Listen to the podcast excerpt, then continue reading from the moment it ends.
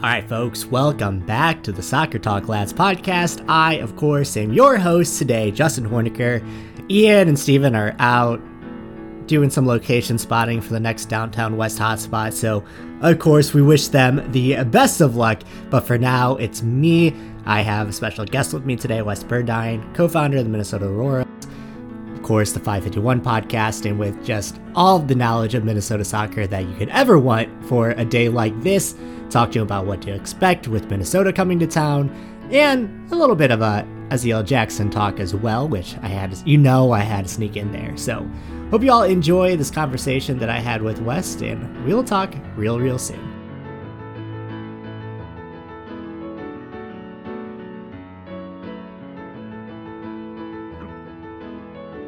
All right, everyone, welcome back to the STL podcast for another addendum issue, another addendum episode. Easy for me to say. I'm talking with Wes Burdine of MNUFC fame, covering Minnesota up there. Wes, how are you doing today? I'm great. I'm looking forward to uh to like big test this weekend with um un- two undefeated teams going up against each other. Two uh two teams that not many people thought Yeah. of. So I think that's that's a good place to start because obviously with the question mark around Reynoso heading into the season, a lot of people, including us, honestly, Including wrote off Minnesota since he was such a like crucial part of their midfield and crucial part of their attack last year. But they have silenced those doubters for sure, not losing a game so far, and probably should have won last week, uh, given some Yeah. time wasting shenanigans. But like, how is the vibe up there in Minnesota regarding like how this team has performed so far? Yeah, you're totally right. I think everyone, even Minnesota fans, had a lot of Mm. tempered expectations for this season. Um, Reynoso is is probably one of the one of the top three players who's like most important to his team's success in terms Yeah. of how many touches he gets on the ball, his assists, his goals. Um, and so coming into the season, the question was, okay, well, can they adjust? Um, and I don't. I think there's a lot of like relief and positivity. Um, on the one hand, the the the one side is you see it a lot more cohesive team, people working together. Um, on the other hand, I don't think we've really been tested. Um, I think Dallas, our fir- we, first week we played Dallas and they were not ready to go. They were really actively bad. Um, then we played Red Bulls and um, again a team that wasn't quite going, and we drew them. We played um, Vancouver this last week, and um, they they couldn't score. I mean, eventually they did, but they they probably missed. I, I think their xG was was uh, at least 0.5 more than ours, and um and I'm forgetting who the hell else we played. Yeah, uh, Oh, 2.04 to 0.67 you know, last week, so wise. I don't. I think that St. Louis is a great point where we can say like, okay, what is this team going to do? Can they create? Um, they'll probably try to smash and grab like they've done, but it, it's going to be a long season. But it sure is nice to to not lose games. So that- yeah. that- Gets everyone feeling good. Yeah, and similar to St. Louis, too, because, like, if you look at who St. Louis has played, like, Austin is maybe the one team that is, like, decent, and we got them first week where Mhm. similar situation where they definitely weren't ready, and they were playing Kipp Keller as a starting center back because they Yeah, had yeah. an injury issue that game. So, yeah, if you look at who St. Louis has played so far, they're 5 and 0, but, like, have they really faced the team that was supposed to be testing them this year? And I think Minnesota, like, gives you that test as well. So it's a test for both teams for sure. Yeah, the question. Um, I know it's your podcast. I'm curious, No, uh, keep going. just as a fan who uh, of St. Louis, like, um, if Minnesota come in there and try to bunker and smash and grab, is that conducive? Is St. Louis ready for that, or is St. Louis going to be um, struggling to really create and kind of get get past a, a defense that our defense has been really good so far, and Yeah. so Yeah, that's an interesting question because like I don't think they've really faced that yet. Like even against RSL, like Yeah. RSL were bringing it to them for a lot of that game, uh, especially in the first half, and then in the second half they came out and were very aggressive. But like they play with a very hard, very like waves of waves of, of defenders coming at you. Mhm. So like even in a team that's bunkering, they haven't had to you know take on a lot of possession. I guess is what I'm trying to say. So like it will be interesting to see what they can do. Uh, Carnell has made some great adjustments like at halftime of every game so far. So like in my mind, from what I've seen so far, nothing tells me that they wouldn't be able to adjust and yeah. attack that from a different area, and especially with kind of what Klauss and Löwen had been able to do in terms of like line breaking passes and mm-hmm. Klauss especially just kind of making his own space. I think it's they're kind of difficult to judge and they're like unorthodoxy in a way. Um, but yeah, it'd be a real test because they haven't had to face a team that like hasn't had interest in having the ball either because they're usually a like St. Louis as well wants you to have the ball so that they can pressure you and force yeah. you into mistakes. Löwen's a player um, I'm jealous of. I've I've watched a lot of Bundesliga and mm. came here with um, Hertha Berlin, I think, and um, he's. I didn't realize that he had transferred there until uh, he scored that first goal for you guys, and I was like, God damn it! Why didn't we get this guy? really good. Yeah, and they also got him like at a pretty good transfer fee oh, too. And like, don't tell me that. No, yeah. it's another reason, like, I think people not realizing how good of a player he is for part yeah. of the reason why they've, like, especially in those preseason predictions. And like, I think he surprised us too. Like, I was not expecting him to be as ball dominant as he is. Yeah. Hmm. So from like a Minnesota standpoint, obviously Reynoso not there. He was their main driver last season. What's kind of been in their midfield like the main reason for the success so far this year?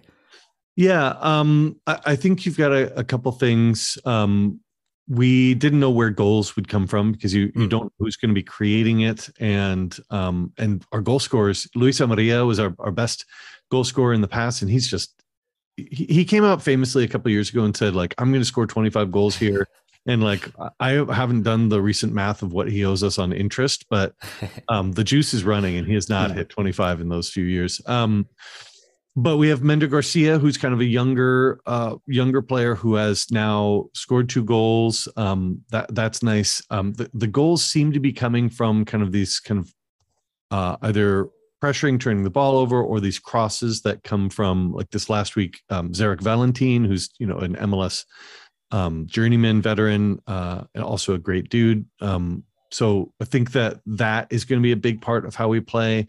Um, normally, we would have said Robin Lod would be our, our Finnish um, kind of inside forward who's now moved to the midfield. Um, that he would be our creative player, but he hasn't yet done it. Um, so I'm not actually sure how we're succeeding yet. It, it's a little bit there, there isn't like a cohesive um, thing we can see because right we've had one bye week and then we had one week in the snow with the New mm. York Red Bulls that it was Which just was like a wild game. Yeah. yeah it was wild but it was just it was, it was a terrible game so you don't learn anything about yeah.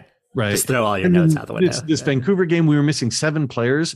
So by the end we brought on we had four MLS debutants in that game and um, one of them is you know a couple of them are just like straight out of um, like the the lower amateur divisions mm. right? Um and so it's great to see that but it, it's not something that i can tell you here's what the 2023 minnesota united tactics are because it especially in this last game when they knew we got no one here creative it was put put move the ball around a little bit send it over to valentin he will pop it into the corner and then have someone chase it um which i don't i don't think that it'll look that um kind of brutish uh in st louis but but that's a little bit of how they've played, and, and maybe maybe it's time they just embrace that if they're mm. not hmm. have uh, the silky smooth passes of of uh, Reynoso.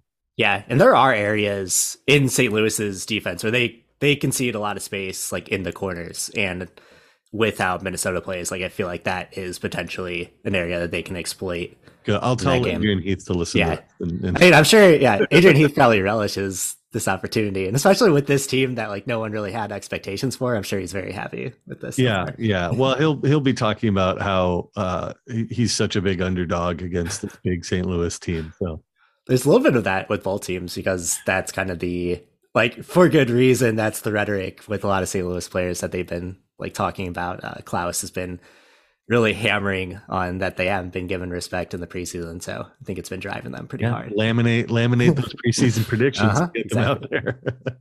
I wanted to talk to you too, Wes, about so Aziel Jackson. Mm-hmm. Lewis picked him up in the offseason and he looked very good for the two team this past weekend and has gotten some shots in late minutes with the main team. But like I think a lot of us were very surprised that Minnesota gave up on him already. Yeah, we were like, too Okay, that's It's what I was wondering. Like, what's the read on that we've situation? had we've had um almost no not uh I wouldn't say success because we haven't really tried.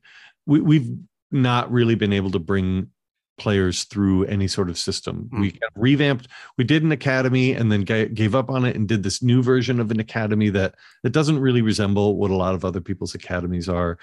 Um, we've brought in players for our MNUFC two team, and they've you know this last week we saw a few of them come through and, and actually play for the first team, but often you know someone like Aziel Jackson, he was not eligible to be loaned up to the first team except for something like friendlies, and I, I it, it's beyond. I don't understand how MLS contract that stuff works, but um, so we never really saw him get a chance in a, a competitive game, um, and and it's kind of a bummer. I mean, I know we got some resources from you guys, like a a, a box of like yeah, nuts or something like that, and and like some uh, a little bit of tam Yeah, sprinkled some- in. Yeah, some tokens to the arcade. But um, but it's kind of a bummer. We we don't often have young players who we can really get behind and see kind of flourish. Um, which at a, Mm. at a club that's you know our size, which is m- small to medium or or regular medium, um, you kind of want that, right? If we don't have mega superstars, if we don't have a Carlos Vela, then you want these younger players. The, the closest we have right now is um, a player na- named um, Bongo Kule Longwane or just Bongi. He plays on the right wing, and he um, I, I refer to him as the Kool Aid Man because he he just terrifies people and runs at them, and then the ball hits the the defender, and then somehow it still ends up at his feet, and then he's in on goal. Um, beautiful. Yeah, so you can look forward to that, um, and then just yell "Hey, hey Kool Aid" every time he does it. But yeah, back to it. Jackson. I, I was surprised that he didn't get a chance here, um, and I hope that I hope that he does get a chance at St. Louis because he's someone who I still don't know much about in terms of how he how if he Hmm. can rise to the level, but he's he sure is exciting. Yeah, he's an interesting player too, in that like he seems like your prototypical like attacking midfielder and how he plays, how he moves, but he can play a couple different positions. And I think for St. Louis, it's interesting because they don't really have in their formation, they don't really play with like your typical attacking midfielder that sits Yeah. behind the striker. Like usually that's Gioacchini, who is like more of a shadow striker than an attacking Yeah. mid, and uh, Löwen is the one driving play from like further back in the midfield. So like you watch that and you wonder like, okay, where does this guy, if he were to get a chance, fit into the system? But he's a player that they like have a lot of hope for, I think, and they've given him a big role with the two team again this year, like he was in Minnesota last year. he plays a tough position for a domestic player where like most teams don't want to give their creativity to um to a domestic player especially a player um and so it may be a lot of times those guys they're really good but they're not right like Reynoso good right Yeah. so so maybe they maybe their level is really dominating the USL championship and, and that's awesome good for them but it's going to be a tough like he really needs to be better than better, better than stars or figure out how to play on the wing or or or Yeah. as a eight or something like that Yeah, yeah, and like I struggle with that too, especially with like the roster restrictions that MLS teams have. Like they need a little more flexibility with bringing those two players up and being mm-hmm. able to fit them in, especially as we get you know outside of Leagues Cup and into the later periods of the summer, which is an interesting point because I am interested to see how St. Louis does as the summer rolls on and as the press you know slows down, like all presses do in the summer. or once people yeah once people Yeah. figure it out right i mean it, it's nice to rack up some wins in the beginning for you guys because you know at some point you are going to lose a game um and and then it's like banking on that and then and then figuring out what the next plan is right once people figure out what your plan a is and um for minnesota we've never quite done that we've got plan a and then like every once in a while we'll just like heath will get mad and he'll play Mm. uh, a, a five man back line and then we'll get a result and then it'll go back to plan A. You know, that that's we we've never had much variety uh Mm. in our lives up here with under uh Adrian Heath, but you know I feel like Adrian Heath is very principled in his approach. Uh, Yeah, principled is a is a word that you can use. Yep. Formation wise, like what should St. Louis fans expect to see from Minnesota? So they rolled with the 4 4 2 last game. Is Yeah. that something that they should expect again to see? I think the new, I think the the way that they're going to do most of this season, assuming I, I think just about everyone will be back. Um, it'll be a four-three-three um, with three central midfielders. You maybe have Robin Lod in the center, pushing up a little bit, so sometimes looking like a ten. Um, but you really have something like um, Kervin Arriaga um, and Hassani Dotson, who are very sometimes defensive, but you know the eights, and and then you've got Robin Lod there, and then you've got the the three attacking players are probably like a Garcia, you know, a, a pretty regular striker. On the left, you've got an inside forward, Franco Fragapane, and on the right, you've got Bongi. Um, and Franco gets a little bit on the ball. He's a very creative player, underrated player. Um, also like allegedly a racist and a homophobe. So I'm not I'm not a fan of him. But um and then on the right with Bongi, he's a little bit more direct. Um he's a, a just a blast to watch. Um and and so it'll look a little bit like absorb some pressure, mm. especially in the midfield, and then try to go out wide and get some crosses in from Zarek Valentin. Um that and then we do have this um this young um, South Korean player who might be making it. I imagine will make a debut as a substitute, but um, Sang-bin Jeong uh, is our new. I think he's going to be a winger, um, but we're not really sure what to expect from him. So he might be a wild card that can be thrown in, even started perhaps. Does he help with just the outlook of the season, like his arrival? I can't tell, right? Sometimes these young players, like he hasn't played much since moving away from um, mm-hmm from, South Korea. Um, and so, you know, I've looked him up on Wyscout and read the reports, and the reports are really thin because he's been injured the last um, couple of years. Okay. So I have no idea what to expect with him. So it's kind of taking a flyer on a guy, hoping that the upside is there, and yeah, he was. You know, he's widely touted as a as a young up and coming the the Korean Mbappe, um, as they they have referred to him. I'm that's not, that's always a good sign. Yeah, I'm not sure he's going to quite be that good, but um, you you never know. I don't. I, I think personally, I have like a low hopes for him. Not low hopes. Low like I hope he surprises me, but I don't have high expectations. I mm. guess what I say because uh, we just don't know much about him. Yeah, I think sometimes that like is a detriment to those kind of players too. If you have like too much of a high expectation, and then they internalize that a bit. I had a lot of hopes for a young uh, um, Uruguayan player named Thomas Chacon, who um, who barely got played out. He we spent like two and a half million on him, one of those U twenty two players, and then mm. barely got played and then disappeared. And uh, so I, have been I've been hurt in the past, and, and I'm trying to guard my heart. old wounds, old wounds yeah. coming back. Yeah. What's Adrian Heath like? Does he give youth players a chance, or is it no hard for him? Absolutely not.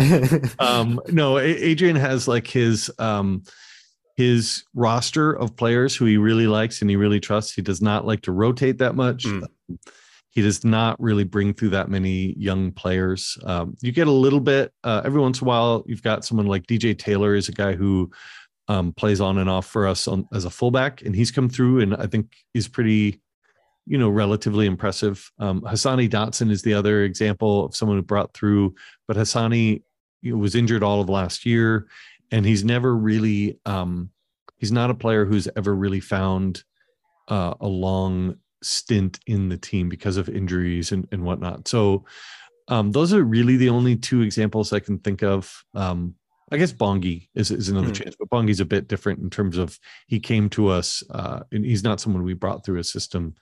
Bongi's about 20 I don't know, maybe 22. He might be like 25 and I have no idea, but I know I think he's he's young, 20 to 22. He's like uh Wil Trapp kind of for me is like perennially a 25 year old that is actually old now. I feel like Wil Trapp is someone who was like born the age 35. I feel maybe the exact opposite is that. maybe that's it. Yeah. Like I was originally expecting him to be like in his 30s, then he wasn't. And now like my brain mentality wise, like, oh, yeah, young yeah, player yeah, Wil Trapp. He's been around forever. So yeah, yeah, yeah. Bongi is 22. I was right about that. So. Okay. Good. Good to know. well, Wes, I definitely appreciate you coming on and talking a little Minnesota with us. When I was telling Ian, one of my co-hosts that you're coming on, he has family in Minnesota. He was like, "Oh, co-founder of Minnesota Aurora, sweet." yeah, like, yep, yeah, yep, yep. awesome. Well, that's that's super cool. No, it, it's great. I know there's a bunch of uh, Minnesota fans who will be making the trip down there. Um, I'm kind of jealous. I've got my kids' spring break is this w- Mm. next week, but uh, I chose the Chicago away trip the next weekend because um, slightly shorter of a drive. With, Easier drive uh, for sure. But um, I'm I'm very much looking forward to, you know, for for teams like Minnesota, our closest rivals, quote unquote rivals, are, Mm. are six hours away with Chicago and Sporting, um, and so having another team under ten hours is is a, a real delight for us. yeah. What what do you guys view as your rival? Because I know like MLS Heineken rivalry week has always tried to push the sporting rivalry. But yeah, we don't. We have none. we we. I mean, I, I here's so the the joke answer is that we we get along with everyone. Yeah. Um, and, and that that is is because a lot of our fans, my, myself included, pre-existed the MLS era, and Hmm. so we would go down to like I, I saw Sporting Kansas City win two or three trophies while I was in the Cauldron because I wanted to go see the Open Cup final or or the MLS Cup final, and um and it was a blast and we made a lot of friends. So the Cauldron, we have a, a good camaraderie with the Cauldron. Same thing with Section Eight in Chicago. We we would go down all the time and, and see games. So it's kind of hard to be like, yeah, you guys, right? When when it's like, no, actually, like, hey, let's go hang out. Um, you, probably the only rivalries I feel are Atlanta, um, because we came in at the same time and because they act like they invented the world and like can nothing ever bad could happen to their beautiful club. Um, and and things like Portland, uh, I you know I, I do have a lot of Portland friends, but Portland was a club who in the old days, you know, we we would sing like dirty stinking hippies, right? yeah. Like I mean, we had good rivalries with them. Now, most people don't remember or give a give two damns about that. No, so I think it. I think it rivalry that- matters. like we need to. for like forty of us, but yeah, uh, we need to do a better job just like propagating those pre MLS days for sure. Like, Yeah. there's history there that we just don't yeah, acknowledge. sometimes. Montreal as well. it's less with the fans and more with the the players. We had we had some epic meltdowns between uh you know fights and red cards between players. So things like that. I, I Hmm. don't i don't think we have much of a rivalry. And, and in, in particular with the fans um because it's such a, a big deal when people come to visit here. Maybe places like la have lots of la uh, away fans all the Hmm. time. Here it's such a big deal. Um you know i obviously own a bar across the street and and it's very cool when uh you know like eight colorado fans come in or or at times you know lafc once brought 80 people Man, yeah. and took over the bar because it was sunday night and all the all the minnesota fans went home and then they just stayed until one singing karaoke um so it's a blast like i i just love soccer fans so much that um unless you're a real asshole and there are some They're you know, definitely out there. Yeah. Orlando. um, I don't think Atlanta fans are actually that as bad as I maybe pretend, but places like Orlando where it's like, have you met a nice fan from there? I don't know. I mean, I'm sure they exist, one or two, but um, yeah, I, I just we we we love people and love hanging out and love soccer, so we we want to be ha- friends with everyone. yeah, I think that's yeah, that's our view of Minnesota. Also, it's like yeah, they're what's to not like? We're cuddly, It's- yeah. We're just like friendly people. Like, hey, let's let's have a drink, and then we'll be like, we hate your team, we Mm. want them to die, um, but like, you know, we're friendly outside of the ninety minutes. Which is good. That's how it should be. Wes, thank you so much. Uh, if people want to listen to some more Minnesota talk, where can they find you? Uh, yeah, I'm in semi-retirement, so I am recording Okay. a podcast of, of, of on 55 one is the name of the podcast, but um, we gave up doing like the weekly recaps because by by August we'd be like we we've literally said everything we can say about this team. Where there's nothing more to Mm. analyze. Like just make some more subs, Adrian. That's that's all. So uh, we are in kind of the let's record once once a month uh, when When we the just mood hits you. Yeah, we that's it. Like, all right, we played four games. Want to jump on Zoom tonight and drink some beers and and talk about the Yeah, game? that's what that's the stage that we were at like six months ago before the Steam started playing. We're like, there's not, there's literally nothing else that we can say. Yeah. Right, you got, yeah, yeah. We let's see, let's see. Let, we'll find out.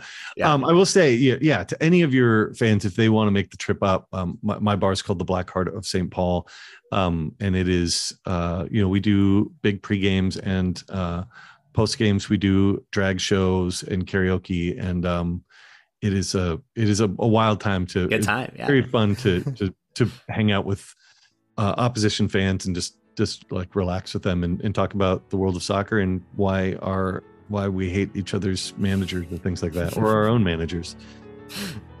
all the good stuff, all the good stuff that soccer fans talk about.